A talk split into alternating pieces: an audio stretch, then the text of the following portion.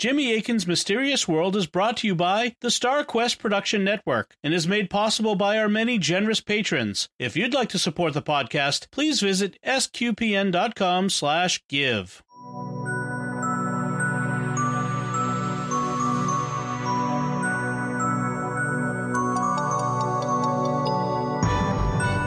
You're listening to episode 51 of Jimmy Akin's Mysterious World, where we look at mysteries from the twin perspectives of faith and reason. In this episode, we're talking about Bohemian Grove. I'm Dom Bettinelli, and joining me today is Jimmy Akin. Hi, Jimmy. Howdy, Dom. So, folks, before we get into things, I just want to remind you to like, comment, subscribe. So, like this episode where you find it on Facebook, retweet it on Twitter if you see it there. Send us a comment, write a comment on Facebook if you if you see it there, write a comment on our website. Subscribe to the, the podcast. If you're just listening to this like online somewhere or someone sent you a file, be sure to subscribe so you can get all of our episodes as they come out. And if you listen to this, if you're listening on YouTube, subscribe to our YouTube channel and make sure to hit the bell to get notifications when we post a new episode. And above all, please share the podcast with folks. Uh, that's how we're we're growing. The podcast community is growing by leaps and bounds. We love to have interaction with you, and we love to share this with more and more people. So please share the podcast with folks uh, as you listen. So, Bohemian Grove, every year in mid July, right about now, a secretive group of politicians, businessmen, and artists, all men, gather at a private campground in Northern California for two weeks. The campground is presided over by a 40 foot statue of an owl the men dress in robes and perform strange ceremonies, including what some have called a symbolic human sacrifice.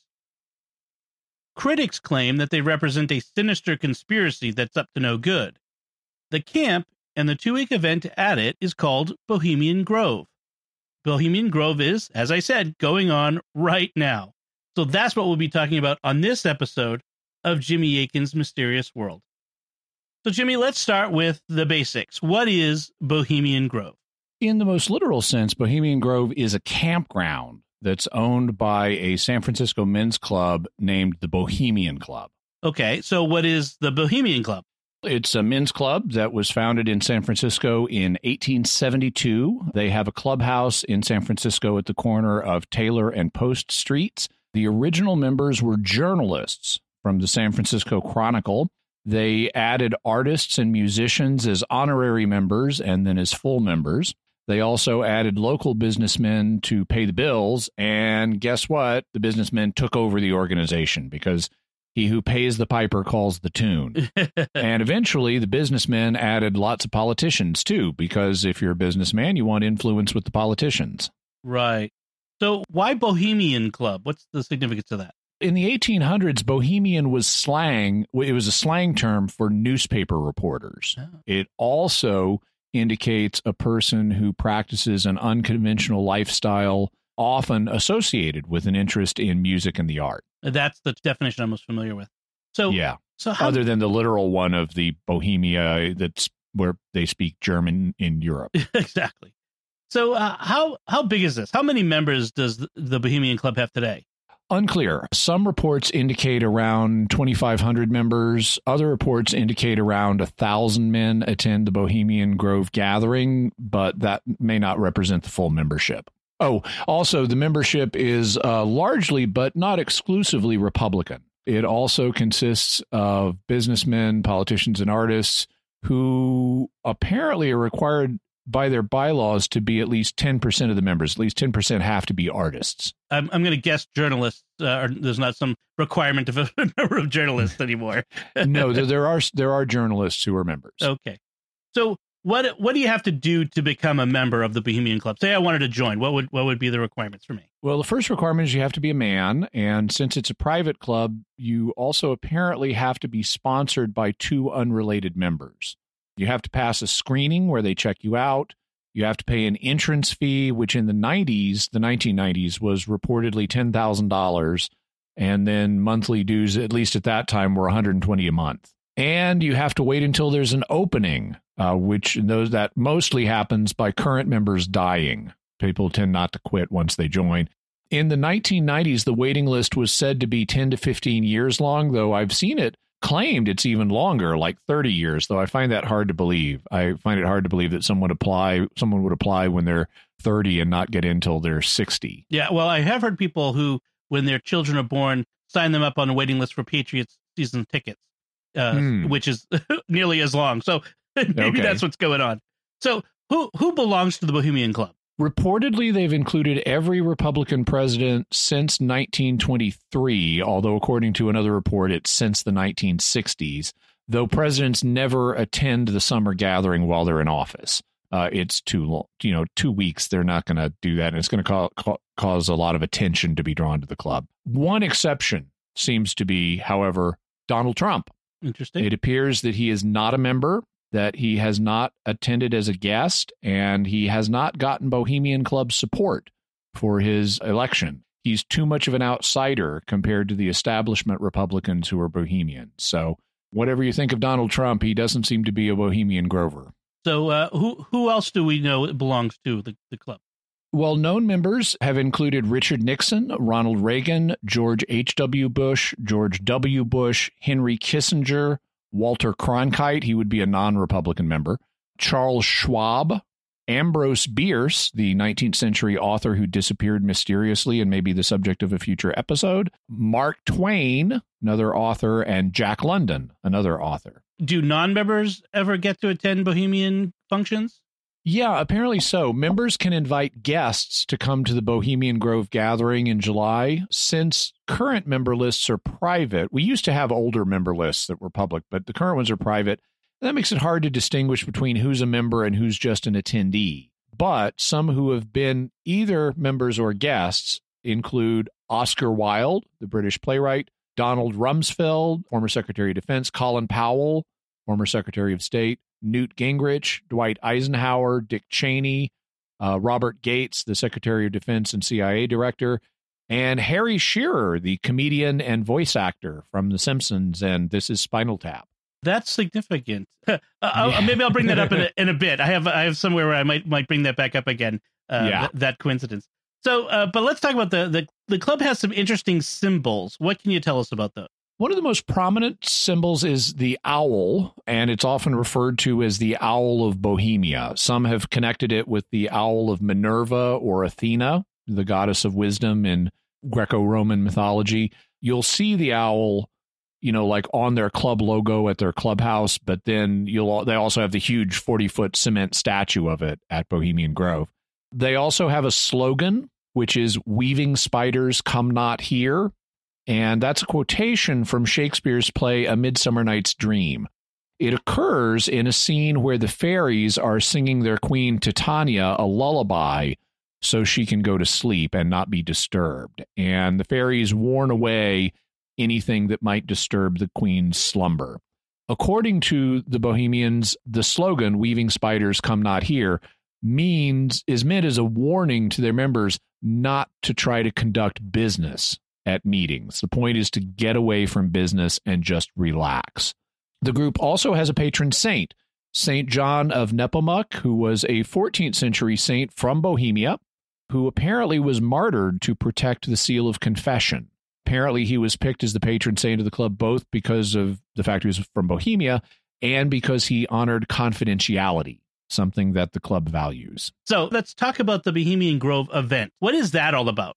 Well, every summer the club has a camping event at the site known as Bohemian Grove. This campsite is in the Redwood Forest of Sonoma County, California, north of San Francisco, and it covers more than four square miles of woodland, so it's a big camp. The site has various points of interest, including an artificial lake, the 40 foot tall concrete statue of the Owl of Bohemia. It's also got a wooden statue of St. John Nepomuk make, holding his finger over his mouth, making the shh symbol. It has a dining area with seats for 1,500 people, a stage with seating for 2,000 people, and the second largest outdoor pipe organ in the world, Hmm. as well as over 100 cabins known as camps where the attendees sleep.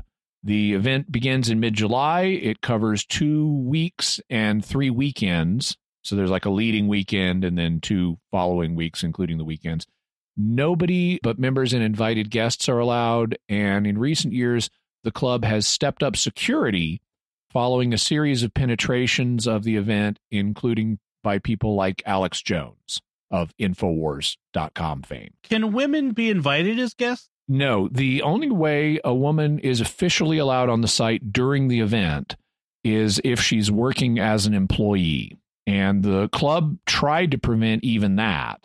But in 1987, the Supreme Court of the state of California required them to start hiring female employees. And so today, women are employed in the food preparation areas and the parking area. However, they're not allowed past a certain point. The attendees do a lot of drinking and consequently a lot of public urination on the redwoods. The, and in fact, this was cited in the club's legal proceedings as a reason not to hire women because of all of the relieving oneself in the forest that was going on. Therefore, the public exposure. So, okay. Yeah. What what goes on at the campsite the rest of the year? They have other events during the course of the year, including a June gathering known as Spring Jinks. And Jinks is kind of one of their words we'll be talking about. It's kind of a celebration. Also, members of the club can use the facility whenever it isn't otherwise booked. And then they can bring their wives and families, though the women have to leave the property before it gets too late in the day. So they can they can use it during the day, but it's not someplace they can stay overnight at. Not overnight. They I think they can stay till like 9 p.m. or something and then they have to get out. So let's let's talk about the summer event. Uh, walk. Let's we can walk through it a piece at a time.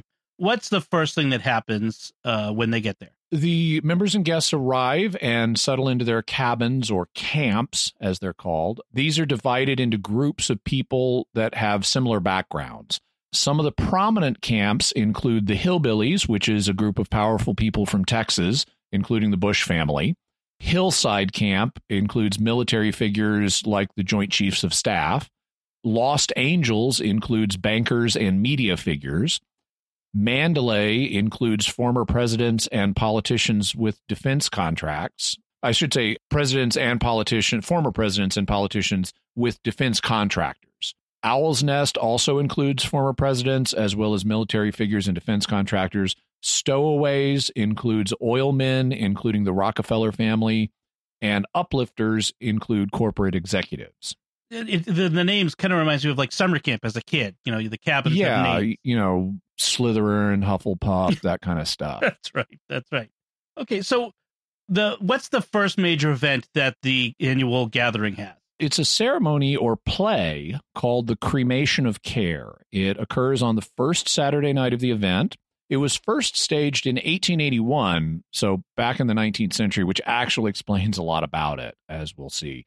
The ceremony involves an effigy that is shaped like a man. It's made of a metal framework that's in that's then been wrapped with paper, and the effigy, represents dull care, a symbol of the worries and anxieties of the marketplace. So, what happens in, in the play is a ferryman punts across the artificial lake, bringing dull care to the foot of the owl statue.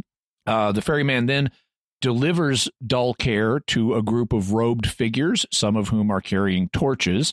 There's some dialogue with the leader of the robed men intent on casting out dull care so he won't interfere with the party that everybody's going to have. You know, the symbol of don't let the business anxieties intrude on our fun. The idea is that the members may not be burdened. They, the members may be burdened with care at other times of year, but not here to add drama. There's a recorded voice of dull care, and he says he spits on their proceedings. But the leader asks the Owl of Bohemia to help them, and they set fire to dull care. And music and fireworks accompanies all of this. Then everybody cheers, and having banished their ordinary worries and anxieties, the party begins for two weeks what do they do on a day-to-day basis during this whole event these two weeks? A lot of partying with uh, drinking reportedly beginning early in the morning for some. They have their meals in common. They also have a bunch of entertainment. Sometimes they've apparently like had elvis impersonators out there. Every day at noon they have a concert which you know uh, remember the involvement of the arts community in all this. Every day at 12:30 they have what are called lakeside talks where someone speaks about his area of expertise. Here are some examples of lakeside talks from recent years. Jeffrey Toobin, a legal analyst for CNN, gave a lakeside talk on the Supreme Court in the age of Obama. Rupert Murdoch, the head of News Corp, gave a Lakeside Talk on the future of news. Thomas Metz, uh, U.S. Army Lieutenant General, gave a talk on defeating IEDs, improvised explosive devices, as a weapon of strategic influence. Charles Elachi, director of the Jet Propulsion Laboratory, gave a talk on exploring Mars and searching for life in the universe. And Kenneth Adelman, a policy analyst, gave a talk called Remembering Reagan One Insider's Account. So, a kind of memoir of uh, Ronald Reagan. Are there other major events they hold during these weeks? Yeah, um, there are at least two, and these are known as the low jinks and the high jinks. The low jinks are a comedy performance put on by the members for the members. It's reportedly got a lot of campy and somewhat naughty humor that's described as, you know, sophomoric college fraternity humor.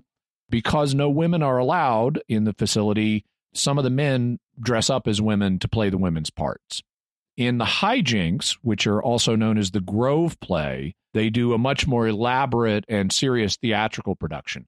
The hijinks are held on the final weekend of the gathering, and it's reported that the budget for the Grove play is more than $100,000, and that's just for a single performance. Wow.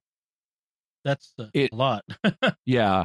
It's uh it's written and performed by the members. I mean, it's not like a committee writing it. There's one guy who writes it, but then they perform it as a group. We have actually a fairly extensive list of Grove plays. They have included Druid Jinks about Christianity triumphing over Jude- over Druidism and winning the Druids away from the practice of bloody sacrifice. Faust Jinks, which was a version of the opera Faust. Saint Patrick at Tara, the Green Knight, uh, K N I G H T, Apollo, a music drama, Saint Francis of Assisi, Ivanhoe, Johnny Appleseed, Don Quixote, Saint John of Bohemia, that's another name for Saint John of Nepomuk, Noah, Galileo, Robert the Bruce, Marco Polo, Merlin, and the Count of Monte Cristo.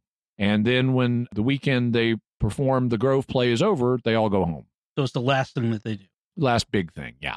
What are the theories about Bohemian Grove? What is it we, we think about this? According to the Grovers, they are an innocent men's club that likes to get together at a beautiful woodland camp and forget their worries and have a party for their summer vacation. According to their critics, or at least some of their critics, they are a sinister conspiracy with the specific charges varying from one critic to another. So, what are the, the charges that the critic make? Well, they tend to concern three areas religion, power, and crime. When it comes to religion, they are charged with performing occult ceremonies involving witchcraft, paganism, Satanism, and simulated human sacrifice. When it comes to power, it's claimed that they are forming illicit business and governmental alliances that will harm the public, rig elections, and control world affairs. And when it comes to crime, they are sometimes, or at least have been, charged with murder, use of courtesans involving both sexes, and sex abuse. So, what can we say about this? You know, looking at this from reason perspective, what can we say about this? So, let's look at each set of charges. What about the charges dealing with religion? These largely center on the cremation of care ceremony that kicks off the event. It involves a lot of pseudo religious trappings, you know, robes, torches, invoking the owl of Bohemia for help, and some rather overblown dramatic dialogue. And that's really not unexpected when you consider how it originated. The first version was 1881, and back then men's clubs would do these elaborate, over dramatic ceremonies with semi mystical elements in them for fun. You know, that was just, it's kind of campy 19th century men's drama stuff. But that doesn't make it an actual occult ceremony. In order for it to be actually an occult religious ceremony, there has to be religious intent for purposes of comparison. I mean, suppose you've got some Christian actors who are performing a play where two characters get married. You know, happens in lots of plays. Sometimes it happens multiple times in a single Shakespeare play. Well, as long as everybody knows this is just a play and the actors aren't really exchanging matrimonial consent, then they have zero chance of being married by the performance. They just they don't have the right intent. There's no marital intent, there's no religious intent, they are not married. And so for the cremation of care to be something more than a goofy performance, the participants would need to have religious intent. They would need to believe things like the Owl of Bohemia is more than a statue or a symbol. It's a, a real supernatural being that could help them. Uh, they would need to believe that dull care is more than just a symbol of daily worries, that it's a real evil spirit they are exorcising with this ritual. And I, personally, I find it, I, I acknowledge the optics of this are weird and don't help them.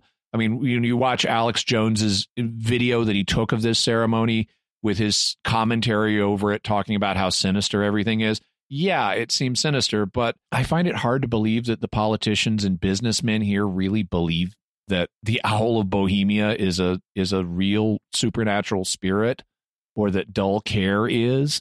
Most of the members have historically been Christian, and today, you know, a lot of them are secularists.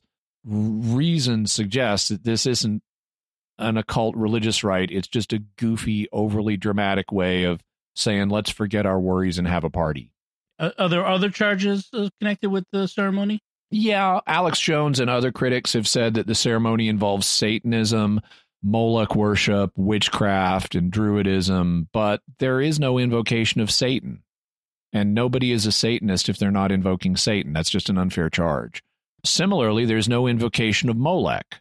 Molech was an ancient, or is thought to have been an ancient deity that people would sacrifice children to. And you will hear Alex Jones in his video, as well as others, claim, claiming that Molech was a horned god and that the owl statue is horned.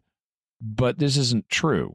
It appears that some in the ancient world may have sacrificed children to a deity named Molech, but even that's actually debated by scholars. But in the cremation of care ceremony, dull care is not depicted as a child. You know, it's it's like a man who's threatening businessmen. And the owl statue actually is not horned.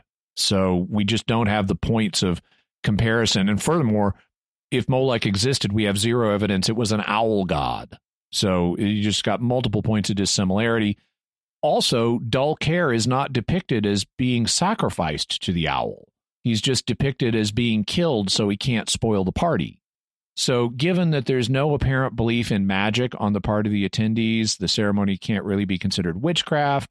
The only charge of this sort that has any plausibility is the claim that it has some kind of connection to Druidism. And in the 19th century, there were a bunch of men's groups that made up fake rituals inspired by Druidism. So I can't rule out that's part of what inspired this. But to be authentically Druid, one has to have a religious intent for the ceremony because Druidism was a religion. And it doesn't seem this ceremony has religious intent.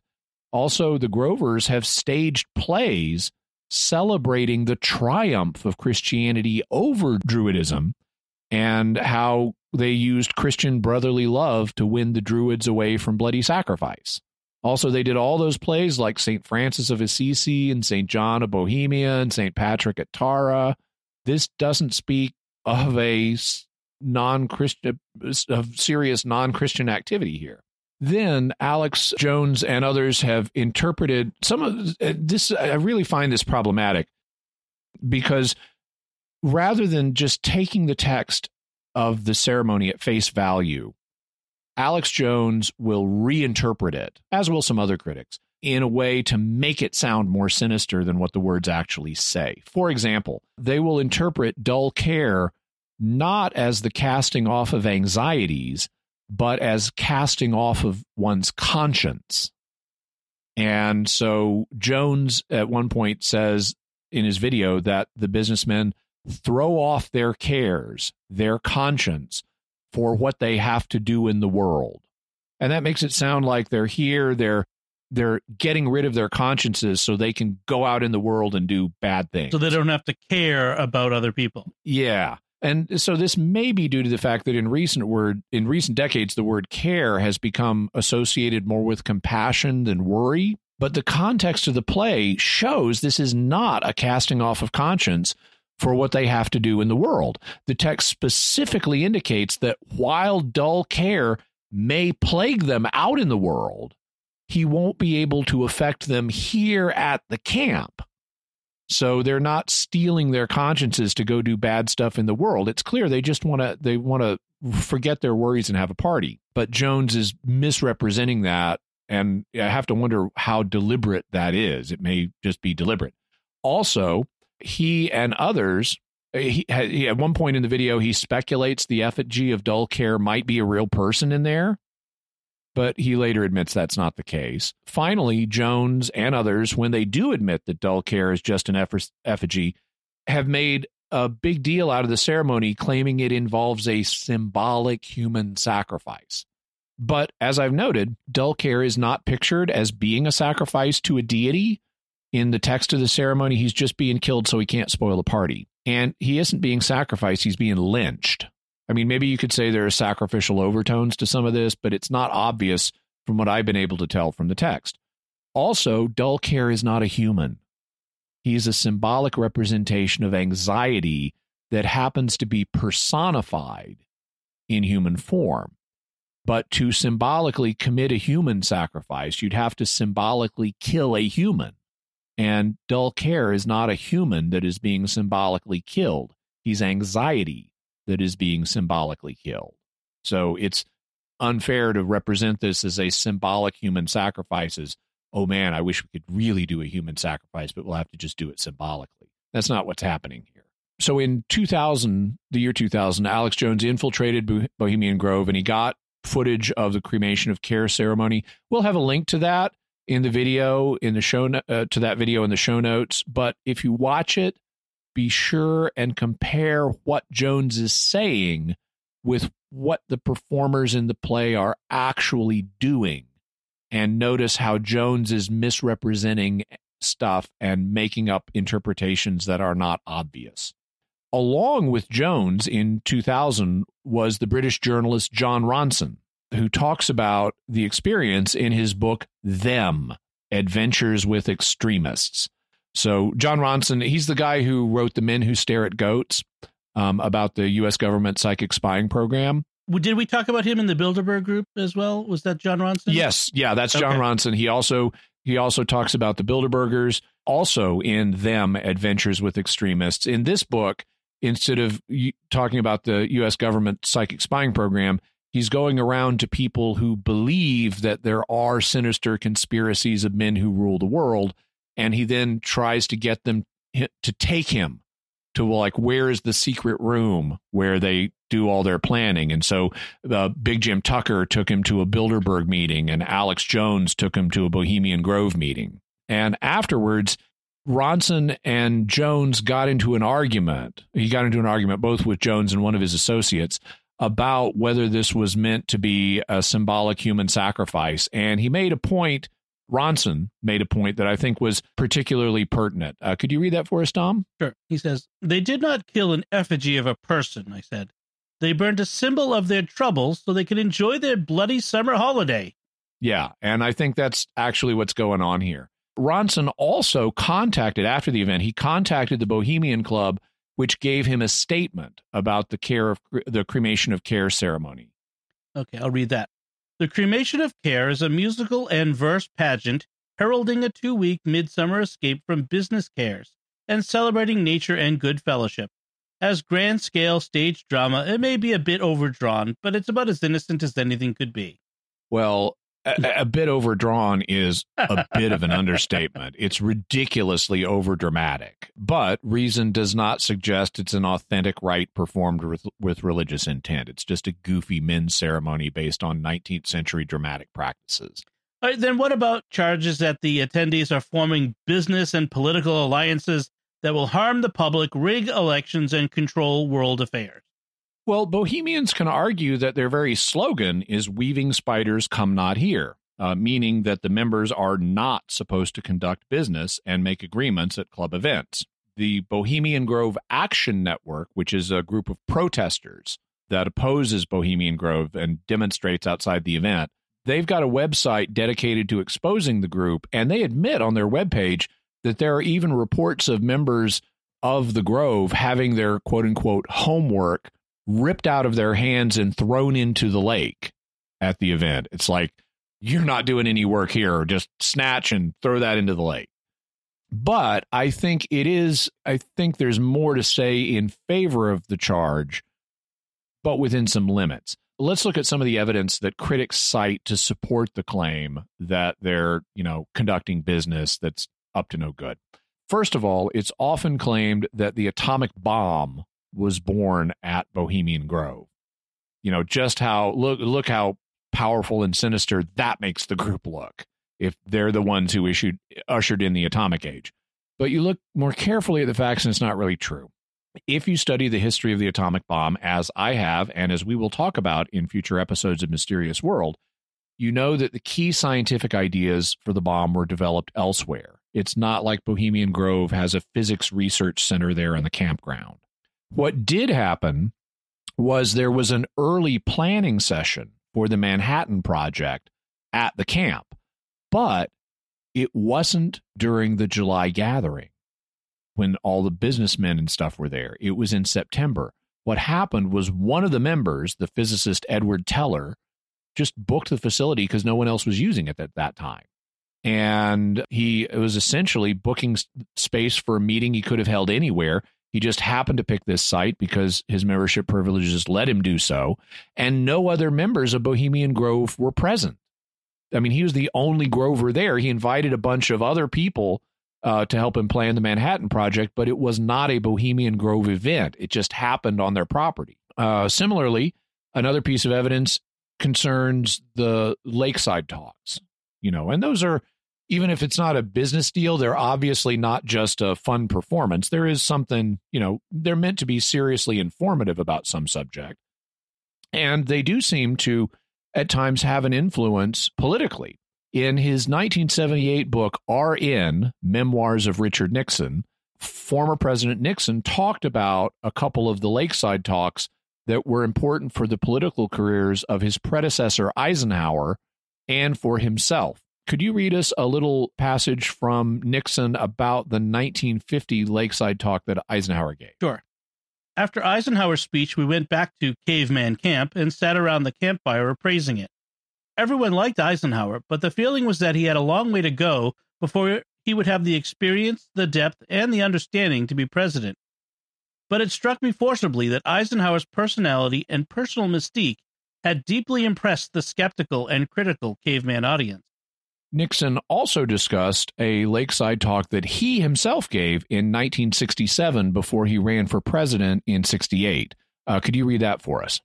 If I were to choose the speech that gave me the most pleasure and satisfaction in my political career, it would be my lakeside speech at the Bohemian Grove in July 1967.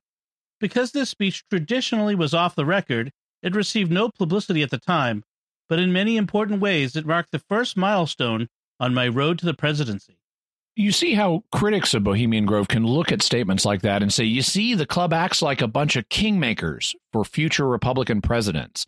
And there's an element of truth in that, but only an element. While a presidential hopeful attending the camp can get an audience of powerful men who may be able to assist him and, you know, fund his election bid, there's no guarantee that he's going to win the election. Neither is I mean, it's essentially a fundraising opportunity, and let's get some support here. But politicians do that all the time. That doesn't make it a sinister conspiracy. They do it here, they do it elsewhere. It's what they do. Neither is it a guarantee that the person the Grovers like will end up as president. I mean, if it were, then probably we wouldn't have had any Democratic presidents since the 1920s, and we've had a bunch. And we also wouldn't have Donald Trump as president. Um, given the fact that he's not a Grover and apparently doesn't have a lot of sympathy with the establishment Republicans at Bohemian Grove. So it seems to me that critics are right when they say that it's inevitable that when these movers and shakers get together, they're going to start talking about ways they can cooperate. I mean, presumably that's part of why they get bunked in camps of people with similar backgrounds, you know, like hillbillies being bigwigs from Texas and uplifters being corporate executives. But that just means they're going to get together, have a party, and do some unofficial planning at the party. But planning isn't a conspiracy. To be a conspiracy, you need to have more than an agreement. It needs to be an agreement to do something illegal. That's the definition of conspiracy. It's an agreement between two or more people to do something that is a crime. all people, you know, all kinds of people plan all the time. It's what we do as humans, it's why we're successful. And you may not like someone else's plans. You may think they're a bad idea and they're going to hurt people, but they're not a conspiracy unless they're planning to do something that is a crime. So that's what you really need to show if you want to show the Bohemian Grove people are a conspiracy, is that they're actually plotting crimes. Also, there's a, li- a factor limiting the damage that they can do. Whatever unofficial planning they're doing is taking place in the middle of a huge party and they're getting drunk and attending plays and concerts. It's hard to effectively plan when you're sloshed most of the time and watching performances. Frankly, I would be much more worried about groups that get together and soberly focus on business, like the Bilderbergers or the Davos World Economic Forum or the Trilateral Commission. You know, people who are actually, let's get together and conduct business, as opposed to, let's get together and have a big frat party. right. You know, I mentioned earlier because you said that Harry Shearer, who, who does the voice acting on The Simpsons, uh, has has attended. It reminds me that The Simpsons has a recurring gag about the uh, Springfield's Republican Party that meets mm-hmm. in a dark tower where everyone wears robes and they have crazy ceremonies. So yeah, I, I'm I'm thinking it's kind of related to this. Yeah. Also, uh, Harry Shearer later made a movie about uh, Bohe- his Bohemian Grove experience. I mean, he fictionalized it. Yeah, and it was it's called uh, the Teddy Bears Picnic, but it is considered among the most disastrously bad movies that have been made, which is surprising for me from Harry Shearer because he's a yeah. talented comedian. But the, I checked out the reviews. I haven't seen it, but I checked out the reviews of the Teddy Bears Picnic, and they were uniformly venomous in how bad this film is. maybe he didn't remember things too clearly. yeah. So the other thing I wanted to say though more seriously is the the fact is that people who have similar backgrounds in social class become friends and they talk to yeah. one another and there's nothing inherently immoral or illegal about people who are who are alike doing things together. Yeah. You know, that's simple. So when we bring up the illegality, what about the charges that that the group is involved in crime? This is another one where I think the truth is somewhere in the middle. It there appears to be just no basis for the claim that the group is involved in murder. The charge may be based on a misunderstanding of what happens in the cremation of care ceremony, like where Alex Jones speculates in his video, ooh, maybe that's a real person in there. Well, right. no, it's not. But that may be where some of that charge comes from. Also, in the 1990s, there were claims that the prophecy property was being used by a sex trafficking ring based out of Nebraska and involving underage people. But the authorities investigated and concluded that the charges were baseless. Also, uh, and not just did they conclude they were baseless, a federal grand jury looked into it and concluded that the accusers repeatedly perjured themselves and a jury agreed, and they were sent to prison for a time for perjury. So that charge was rather forcefully refuted. The one charge that I think has some traction regarding illegality is the use of courtesans of whatever sex. We're dealing with a bunch of drunken fat cats who are not all model moral citizens and who are spending two weeks away from their wives. So some kind of courtesan involvement, either on site or off site, over all the decades that this camp has been held is rather predictable. Uh, in no way excuses it, but knowing the habits of businessmen when they're away from home at conventions, yeah, that's going to have happened some. There are probably other minor crimes too, like illicit drug use going on, the same kind of little minor crimes you'd find at any long running convention. But, you know, that raises the possibility of the degree, or it raises the question of the degree to which you can really charge the club with culpability in this regard. I mean, suppose there's a convention that's held every year for computer repair technicians. And some of the attendees at the computer repair convention decide to patronize women of low repute. Can you really blame the union that organizes the convention for that activity? It seems to me that you could, to the extent the leadership of the group knows and approves of the activity. And I think the leadership of Bohemian Grove likely knows about the activity. But what I don't know is the degree to which they approve of it. They may just view it as, well, we're all getting together for a convention and there's no way to stop that from happening. So I don't know. Eh, some of them might approve of it. Some of them might even engage in it themselves, but that's individuals doing it, not the group. So I don't know the degree to which we can charge the club itself with the moral turpitude of some of its members. So that's the reason perspective. What can we say from the faith perspective? Moral turpitude is bad. These guys should not be getting drunk and having ribald low jinks plays and potentially getting together with courtesans. Also, their cremation of care ceremony does have overtones that are pseudo pagan, which is problematic even if they don't mean it to be a real religious ceremony. Yeah, you shouldn't play act at being a pagan. Put it that way. Yeah, yeah. not that's exactly what they're doing, but it is kind of hinted. Yeah, it seems. Oh, yeah. Okay, so uh, what's our bottom line on Bohemian Grove, Jimmy? Well, I think Bohemian Grove is basically what it appears to be. I think it's a bunch of fat cats having a yearly party in the woods. I think it involves various unwholesome elements and deserves to be censured on that account. But I don't think it's a sinister world world controlling conspiracy. I think they're too drunk for that. okay. And I'll let Jon Ronson have the last word because I think he has it just about right. Could you read that for us, Dom? He says, my lasting impression was of an all pervading sense of immaturity.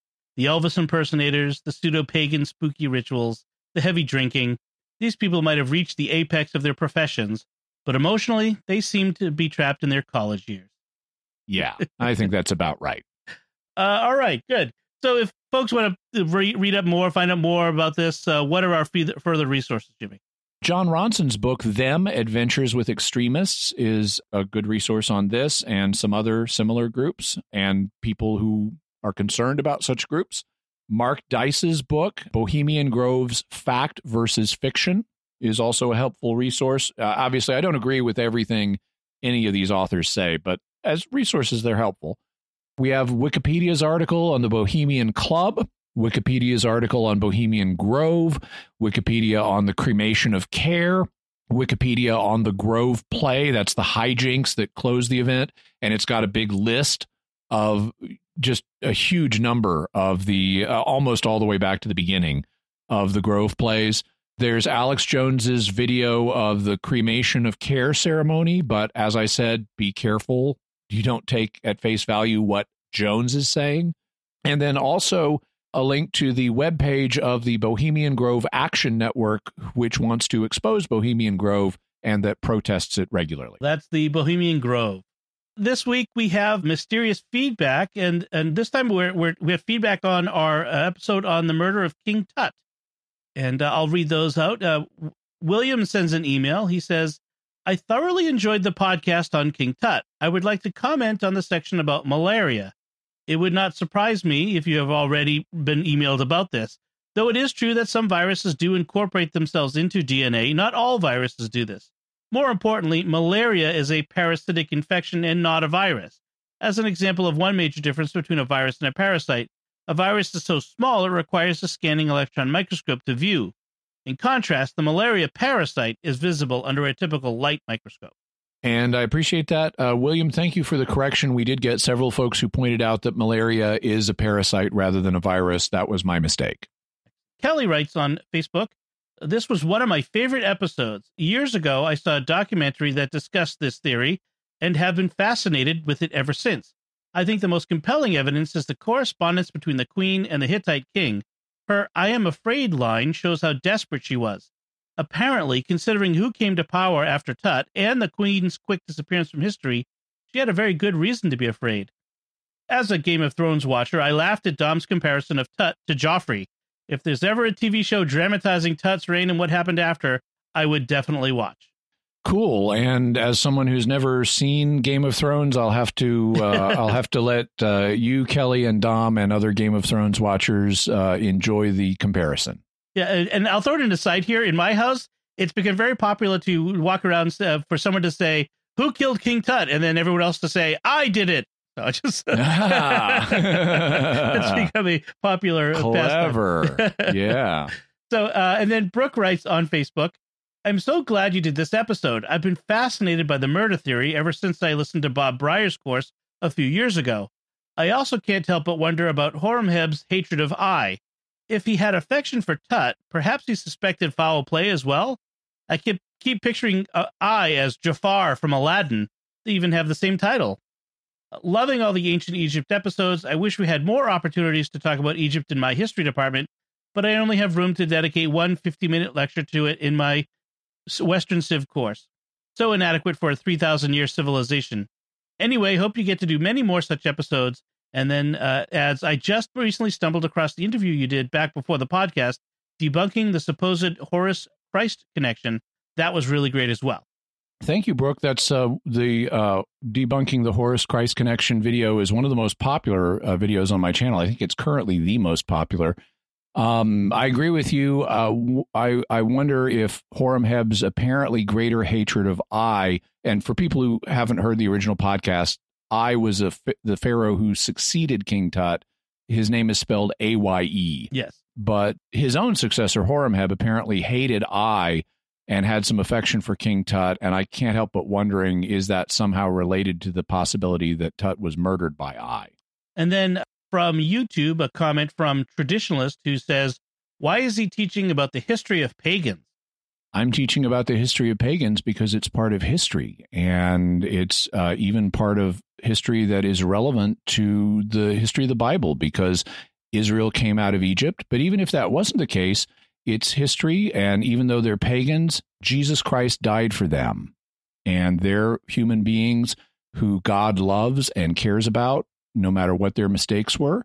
And the idea of banishing something down the memory hole just because it's from before the time of our religion is something normally more associated with Muslims than Christians. Christians remember history. Right. Because Christ is the king of, of history. So thank you, everyone, for your feedback. We really appreciate it. We love to get it and love to talk about it. We always have much more than we can ever include in an episode. So I just want to let you know that we, but we do read it all and appreciate it all. Yeah. We have uh, some mysterious headlines this week, Jimmy. Right. So, uh, one is very timely. It's about Bohemian Grove. The newspapers recently have been covering the fact that the supervisors of Sonoma County are not all happy about providing law enforcement deputies to provide security for the all male Bohemian Grove. And they're apparently going ahead and doing it this year, but they're talking about not doing it in the future also have a link to our non Bohemian Grove Republican President Donald Trump talking about UFOs and what he's been briefed on. He he it's a very brief video, uh, but it he does acknowledge he's been briefed on it. He doesn't seem overly persuaded that they're extraterrestrial, but he does show respect for the pilots who are seeing things that they can't explain. In a minute, I'll ask Jimmy what our next episode is going to be about. But first, I'd like to take a moment to thank our patrons who make this show possible including Mary C., Jeffrey M., Richard H., Michael F., and Jonathan R. Their generous donations at sqpn.com slash give make it possible for us to continue Jimmy Akin's Mysterious World in all the shows at StarQuest, and you can join them by visiting sqpn.com slash give. So, Jimmy, what is our next episode going to be about? Our next episode is going to be on the mystery of hypnosis. Uh, mm. Uh, what is it? What does it really do or not do? Can you rely on it to recover memories of past lives or alien abductions or traumatic abuse or stuff in general? It's a central topic to a lot of the mysteries we cover here on the show, and so we're devoting an episode specifically to figuring out hypnosis. So, folks, listen in and see if Jimmy hypnotizes me to cluck like a chicken. So we'll, we'll see. so that's it from us. What do you think about Bohemian Grove? Uh, is it a sinister conspiracy or is it just a, a bunch of rich guys getting drunk in the woods? Let us know by visiting sqpn.com or the Jimmy Akin's Mysterious World Facebook page. You can leave feedback there, uh, leave a comment on the on the show. You can send us email to mysterious at sqpn.com or you can tweet us at uh, uh, MYS underscore world with the hashtag of mysterious feedback, all one word. Uh, please, like I said at the beginning of the show, share the podcast with your friends. It really helps us to grow. It's the only way we really grow is by you sharing it. We don't advertise really. We don't have a budget for advertising. So it's your word of mouth that has let us grow as uh, this great audience we have. So please do that. Also, uh, if you can go to Apple Podcasts or other podcast directories and write a review, those reviews are invaluable, and we we, we read those too, and we take your reviews into account. Uh, but those reviews also um, bump up the algorithm that that shows the the podcast to more people when they're searching for things. And in fact, Apple is changing how some of that works, so your reviews are even more important than they used to be. So we really do appreciate that. Uh, you can find links to the resources that Jimmy mentioned and from our discussion and links to the mysterious headlines on our show notes at sqpn.com slash mysterious. Until next time, Jimmy Akin, thank you for exploring with us our mysterious world. Thanks, Dom. Once again, I'm Dom Bettinelli. Thank you for listening to Jimmy Akin's Mysterious World on StarQuest.